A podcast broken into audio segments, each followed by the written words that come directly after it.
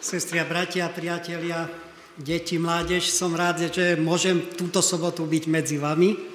Ďakujem aj ja za krásny program, ktorý tu bol. Bol som s tým veľmi pozbudený, aj deti, aj tie, ako sa modlíte. Ako, vo väčšine zborov sú takéto modlitebné chvíle a ako inak by sme ako Boží ľud mali napredovať dopredu, keď nie na modlitbách. Chcem sa vás opýtať jednu takú otázku. Čo si myslíte, odkedy my na tejto zemi máme nejaký problém, alebo začali sme mať problémy? Kto za to môže? Prosím? Od raja. Ďakujem, že si nepovedal, že kto za to môže. Takže naozaj od raja, od začiatku máme jeden zás. Ako sa volá ten problém? Hriech. Čo je hriech?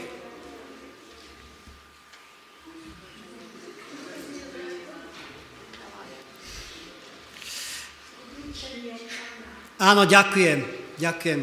Hriech je prerušený vzťah s Pánom Bohom. To, že prestupuje zákon, to je už následok toho prerušeného vzťahu. A odkedy, aký problém máme od potopy? Čo je tiež následok hriechu. A aký problém máme od... No, že sa delíme na rôzne rasy, že? A potom od babylonskej veže a hovoríme rôznymi jazykmi. No a od toho sa chce dnes odraziť. E, veľakrát sa nevieme medzi sebou dohodnúť. Mnohí z nás sa učia cudzie jazyky, niekomu sa to darí viac, niekomu menej. Zavidím tej sestre, tá určite vie španielsky, ktorá tu bola. Takže naozaj ako niekomu sa to darí, niekomu menej, niekto je rýchlejší, niekto ohybnejší, zas niekto sa nikdy nevie nejaký poriadny cudzí jazyk naučiť. Ale ten problém nemáme len s úplne odlišnými jazykmi.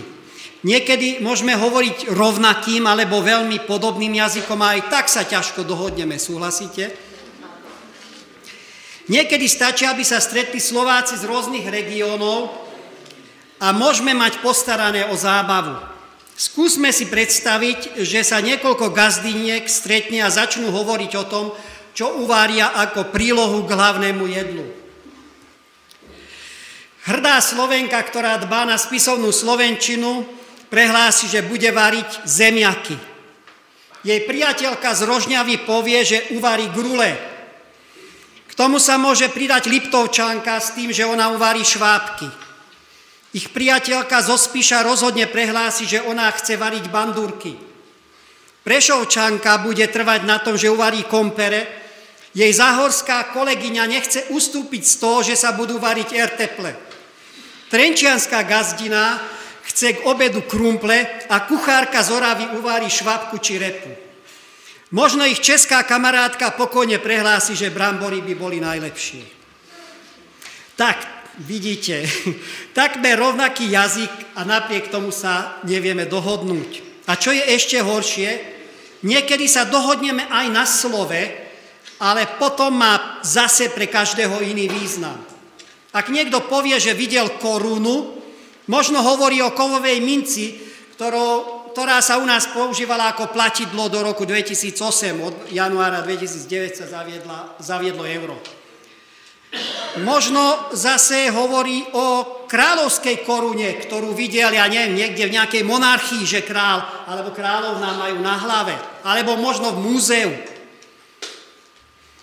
Je možné, že hovorí, keď hovorí o korune, že myslí na korunu ovocného stromu, ktorý práve bolo treba ostrihať, ktorý ktorú korunu bolo ostri- treba ostrihať. Alebo keď to zdrobnia povie, že e, veľa e, zaplatila alebo zaplatila za korunku, tak asi myslí na zuby, ktoré nemusí ma vysvetovať, že aj to je korunka, ale dosť drahá, že je dnešný špás. Takže jazyk je proste ošemetný. Priznajme si, že úplne rovnako to niekedy vypadá aj v oblasti náboženstva. Nemôžeme sa dohodnúť, Možno používame rovnaké slova, ale každým rozumie trochu inak. Vezmime si jedno slovo, ktoré dodnes budzuje medzi kresťanmi veľké diskuzie. Kvôli nemu sa ľudia dokážu hádať, hnevať sa na seba, Slovo, ktoré roz, ktorého rôzne chápanie zapríčinilo to, že sa iní kresťania často dívajú podozrivo na nás, na adventistov. To slovo je milosť. Čo vlastne znamená slovo milosť? Používa sa aj dnešnej reči v rôznych situáciách. Vo vojne prosí zajatec svojho premožiteľa o milosť. Ten s ním môže robiť, čo chce, jemu vydaný na milosti nemilosť.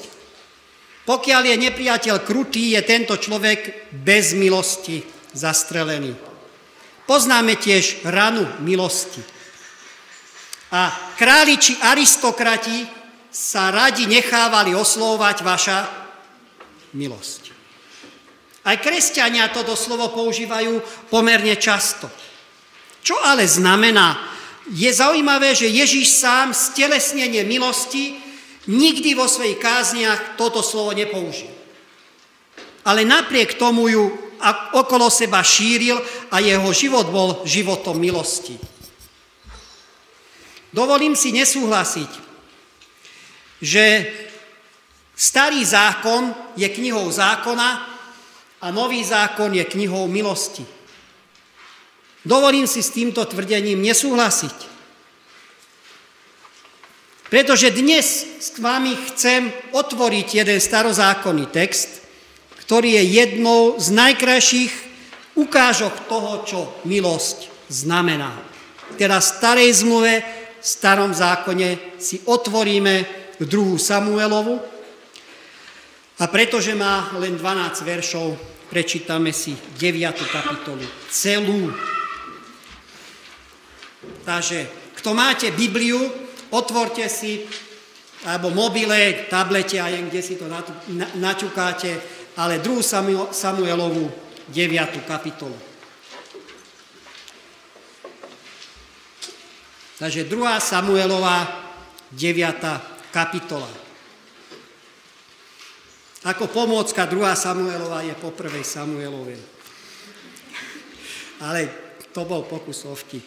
Takže čítame. Dávid sa spýtal, Zostal ešte niekto zo Saulovho domu? Chcel by som mu pre Jonatána preukázať milosť. Saulovmu domu patril sluha menom Cíba. Toho predvolali k Dávidovi a král sa ho spýtal. Ty si Cíba? On odvetil, som tvoj služobník. Král povedal, nezostal už zo Saulovho domu nikto, komu by som mohol preukázať Božiu milosť? Cíba povedal kráľovi, je tu ešte Jonatánov syn, chromí na obe nohy. Kde je? spýtal sa král. Cíba mu odvetil, je v Ló Debare, v, dobe, v dome Makíra Amielovho syna. Král Dávid ho dal previesť Lodebaru z domu Amielovho syna Makíra. A keď sa Mefibošet, Jonatánov syn a Saulov vnuk, dostavil k Dávidovi, padol na tvár a poklonil sa. Dávid zvolal, Mefibošet. Ten odpovedal, tu je tvoj služobník. Dávid mu povedal, neboj sa, pre tvojho otca Jonatána ti chcem preukázať milosť. Vrátim ti všetky pozemky po tvojom starom otcovi Saulovi, budeš sa trvalo stravovať pri mojom stole. On sa poklonil a povedal, čo je tvoj služobník, že sa obraciaš k takému mŕtvemu, zdochnutému psovi, ako som ja? Král zavolal Saulovho sluhu Cíbu a povedal mu, všetko, čo patrilo Saulovi a celému jeho domu, dávam vnukovi tvojho pána. Ty, tvoji synovia a tvoji sluhovia mu budete obrábať pôdu a zberať úrodu, aby mal vnuk tvojho pána čo jesť.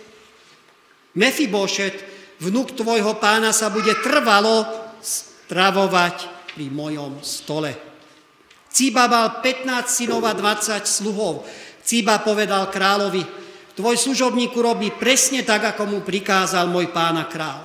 Mefibošet teda jedával pri Dávidovom stole ako jeden z kráľových synov.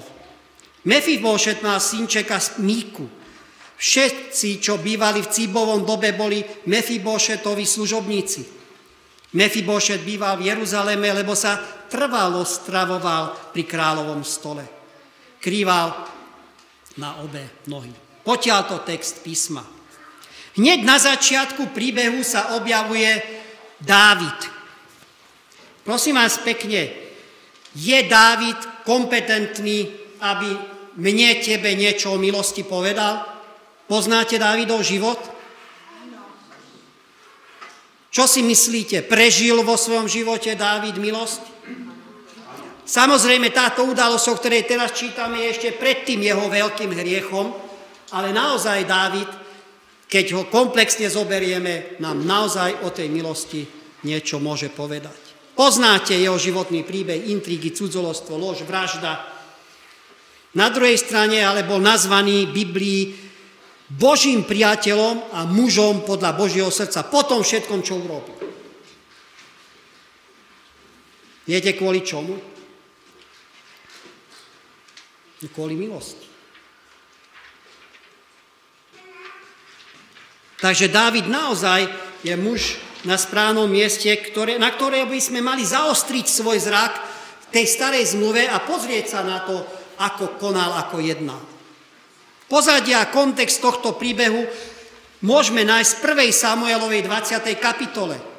Ani zosadenie bývalého kráľa Saula, ktorý sa k Dávidovi správal veľmi nepriateľsky, viete, že ho prenasledoval a Dávid sa musel schovávať niekoľko rokov po jaskyniach, ani toto nemohlo narušiť priateľstvo medzi mladým Dávidom a práve synom kráľa, ktorý sa volal Jonatán. Keď sa spolu lúčia, Dávid slubuje, že nebude ako nový král pomstichtivý voči jeho rodine, že nikdy nezabudne na svoje priateľstvo s Jonatánom. Dávid totiž bol už pomazaný za kráľa a napriek tomu ešte Saul stále vládol celých 7 rokov. A Jonatán, teda ten, ktorý bol princ, ktorý mal zdediť ten trón, ten bol práve Dávidovým najlepším priateľom. No a teraz prišlo obdobie, že naozaj sa Dávid e, kráľom stal. A Saul už nežije, ani jeden z tých jeho synov nežije. A tak Dávid začína uvažovať, že či ešte náhodou tu nie je niekto, a chce preukázať milosť aspoň niekomu z jeho rodiny. Nie Dávidovú milosť, Božiu milosť. Tretí verš nám hovorí, aby som mu preukázal Božiu milosť. Pán Boh svoju milosť ľuďom preukazuje prostredníctvom mňa a teba. A tak sa Dávid dozvedá dôležitú správu. Ešte je tu Jonatánov syn, vnúk Saulov, ktorý žije v Lodebare. Lodebar. Viete, čo v hebrejčine znamená Lodebar? Je tu niekto, kto sa stretol s tým výrazom? Debar sú slova a znamená zápor, čiže nie slov, nie sú slova. Lodebar je miesto, kde už nie sú slova, tam, kde sa nehovorí, nič sa nedeje a podľa hebrejského myslenia tam nie je život, tam je mŕtvo. Pusto, prázdno. V Lodebare nie je nič. Tam, kde sa už nehovorí. Práve tam žije Mefibošet. Bačo viac je invalid chromý na obe nohy, postihnutý invalid z Lodebaru. Zo záznamov z 2. Samuelovej 4. kapitoly vieme, ako sa stalo to, že Mefibošet bol chromý na obe nohy. On sa tak nenarodil. Nejaká udalosť to zapríčinila. Tak si nalistujme 2. Samuelovú 4. kapitolu 4. verš.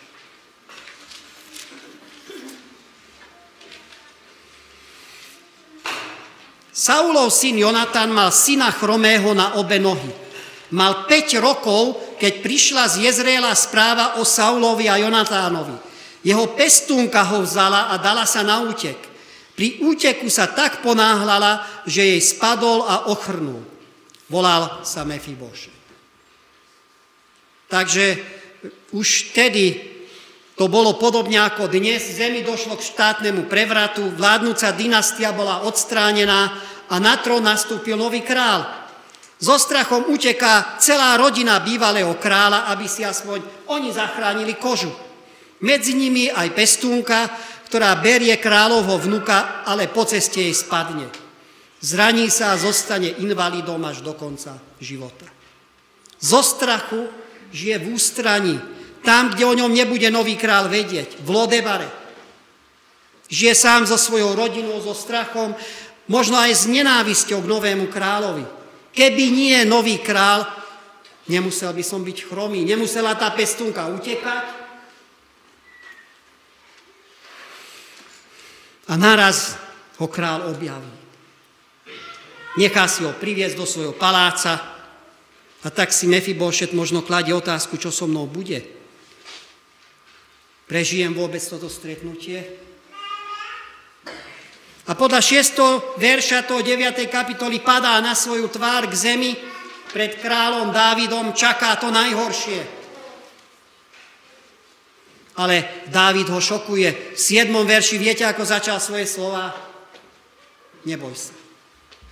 Pre tvojho otca Jonatána ti chcem preukázať milosť. Čo na to hovorí Mefibošet?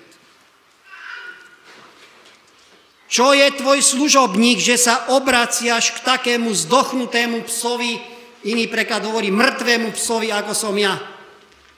Viete, ono, pes, to je dnes niekto. Dnes môžete za psa zaplatiť o mnoho viac, ako ste schopní zarobiť za mesiac.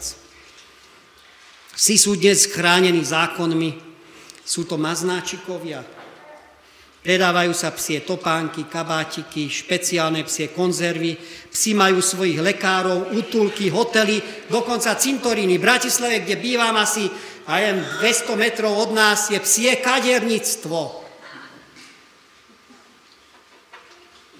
Áno, pes dnes to je niekto, to je pán pes. Ale viete, v tej dobe, v tej dobe pes to bola tá najhoršia nadávka. Bolo to prekliaté zviera, nečisté zviera, symbol pohanova všetkého zlého. Spomente si, ako Ježiš Kristus, keď sa rozpráva so Syrofeninčankou a ona hovorí, veď aj tie deti jedia z odrobiniek svojho psa, pána. Nepatrí sa vziať chleba deťom a hodiť ho šteniatá. Pohan to bolo štenia, to bol pes. A keď čítate knihu Zjavenie, tak čítate, že kto zostane vonku za hradbami Jeruzaléma, tí, ktorí vraždia a medzi nimi a psi a čarodejníci zostanú vonku. Áno, v tej dobe keď eh, Dávid sa rozpráva s Mefibošetom, naozaj Mefibošet sa stotožnil s tým najhorším, čím sa mohol zvieraťom so psom. Napriek tomu mu Dávid hovorí, neboj sa, kvôli Jonatánovi, ja som s ním uzavrel dohodu. A vracia mu majetok jeho otca, všetko dostáva späť. Ale to nie je všetko. Môže teraz už jesť pri kráľovskom stole. Ten 7. 10. verš hovorí, že sedel každý deň pri kráľovstvom stole jedol. Ako jeden z jeho synov. Spolu s jeho deťmi. Každý deň a navždy až do svojej smrti. Už nebýva s obed, obavami v Lodebare, mieste mlčania, úzkosti a smrti ale býva v Jeruzaleme mieste pokoja. Radikálna, nečakaná zmena. Biológovia by možno povedali metamorfóza. Krývajúci invalid získava znova postavenie princa kráľovho syna. Sedí pri jednom stole s kráľom a s jeho rodinou príbehu sa niekoľkokrát spomína v 3. aj 13. verši, že krýval na obe nohy. Bol poznačený chorobou, handicapom. A napriek tomu sedí pri kráľovom stole. Napriek tomu má prednosť byť princom. Predstavujem si, ako asi vypadala kráľovská jedáleň. Čele dlhého stolu sedí král Dávid. Stôl je prestretý. Čaká sa len, že bude môcť hostina začať. Postupne prichádzajú kráľové deti. Prichádza Absolón, za ktorým vlejú jeho dlhé krásne vlasy. Mne sa to nemôže stať, ale on, poznáte o ňom, že mal krásne dlhé vlasy a za, za tie sa zachytil potom okonára, toho stálo život. A ďalšie a ďalšie deti prichádzajú. Prichádza Amon, Amnon, ktorý vie všetko zorganizovať. Prichádza Adoniáš, ktorý vie veľmi dobre narábať so zbraňami. Prichádza Šalamún, ktorý všetko vie múdro okomentovať. A prichádza medzi nimi aj princezná Támar ktorá je krásna ako obrázok. A viete, kto je ešte medzi nimi? Mefibošet. Opiera sa o svoju paličku alebo paličky, dokrýva na svoje miesto, je tam spolu s kráľovskými deťmi. Na stole je biely obrus, z neho biely obrus, splývajúci zo stola až na podlahu. Obrus, ktorý prikrýva nielen stôl, ale aj Mefibošetov handicap. Starý príbeh v starom zákone, v starej zmluve. Napriek tomu, ako keby sme ho vystrihli z Evangelií. Evangelium podľa Mefibošeta. Evangelium dobrá správa o milosti. Čo sa tu dozvedáme o nás a o milosti? Dávid je schopný odozdávať milosť. Na jednej strane od hospodina milosť príjima a odozdáva.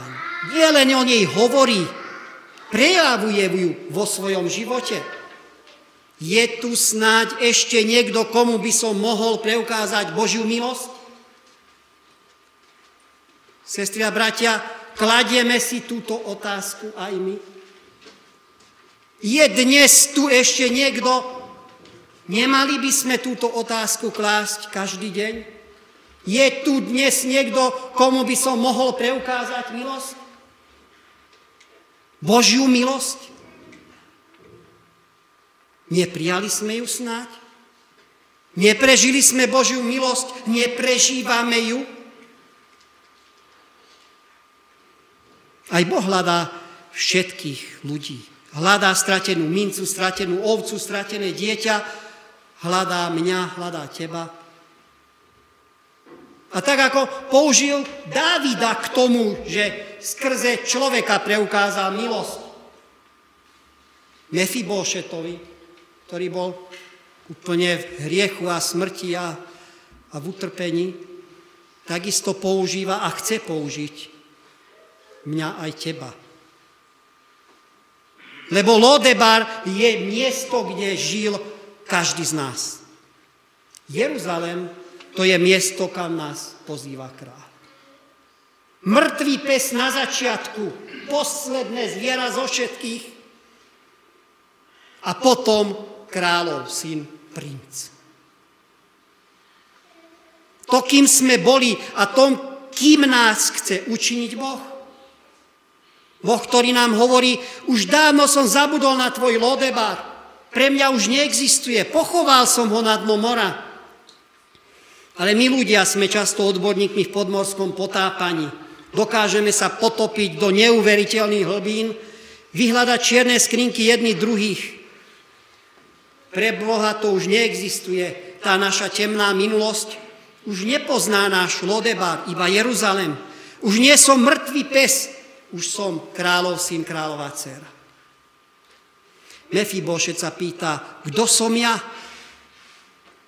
Je potrebné uznať svoju nedokonalosť. Nemám nič, čím by som si zaslúžil priazeň. A práve v tejto chvíli pre mňa môže on niečo urobiť.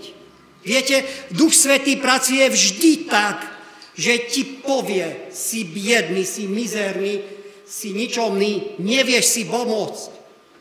Ale prosím vás pekne, Duch Svetý tam nedá bodku Bodku tam dá diabol. Duch Svetý za tým dá čiarko a povie, áno, si taký, ale pozri sa. On, Ježiš Kristus, je riešený. Keď na púšti, keď hady štípali ľudí izraelský, museli si uvedomiť, že zomierajú. A viete, čo bolo jediným riešením? Pozrieť sa na to vyvýšeného hada, ktorý, ktorého držal Možiš. Dokonca starozákonný text hebrejský hovorí, že drak, nie had, ohnivý drak. Ko symbolizoval? Ježiša Krista. Čo robí z Ježiša Krista draka alebo hada? No, môj a tvoj hriech. Dávid hovorí, kvôli Jonatánovi, ja som s ním uzavrel dohodu. Kvôli Ježišovi, nie kvôli mojim schopnostiam. Len kvôli Ježišovi môžem byť zasa prijatý za syna. Pokiaľ príjmem jeho smrť ako svoju jedinú šancu. No a potom prichádza rehabilitácia, neboj sa, upokojuje ho Dávid. Už sa nemusí báť. Strach je dôsledkom hriechu. Adam sa v raji schoval pred Bohom, hovorí, bál som sa. Ježiš ale hovorí, nebojte sa. Už sa nemusíme báť. Príbehu sa hovorí dvakrát o Lodebare a viete, koľkokrát to Jeruzaleme, o tom kráľovskom stole? Raz toľko, štyrikrát. Plné stoly. Nadbytok všetkého dobrého. Pán Boh nám dáva o mnoho viac zo svojej milosti. Apoštol Pavol hovorí, že v Kristovi máme všetky požehnania, všetko, čo potrebujeme, ba ešte o mnoho viac. Boli ste obdarovaní milosťou, milosťou za milosť, až nadbytok milosti. Čím to je, že niekedy máme pred sebou kráľovskú hostinu a podobne ako Izraeliti spomíname na tie uhorky, masné hrnce, cibulu a cesna, ktoré sme mali v Egypte. Čím to je?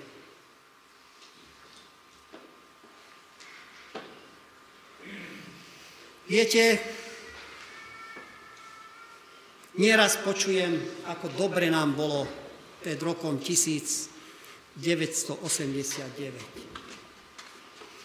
Mali sme prácu, mali sme program, ktorý nám nalinajkoval niekto. Nezamestnaní neexistovali. A našli sme si a boli, tešili sme sa z toho, že sme mohli byť v sobotu alebo cez týždeň sa aspoň stretnúť. Ale čo zostalo teraz z toho?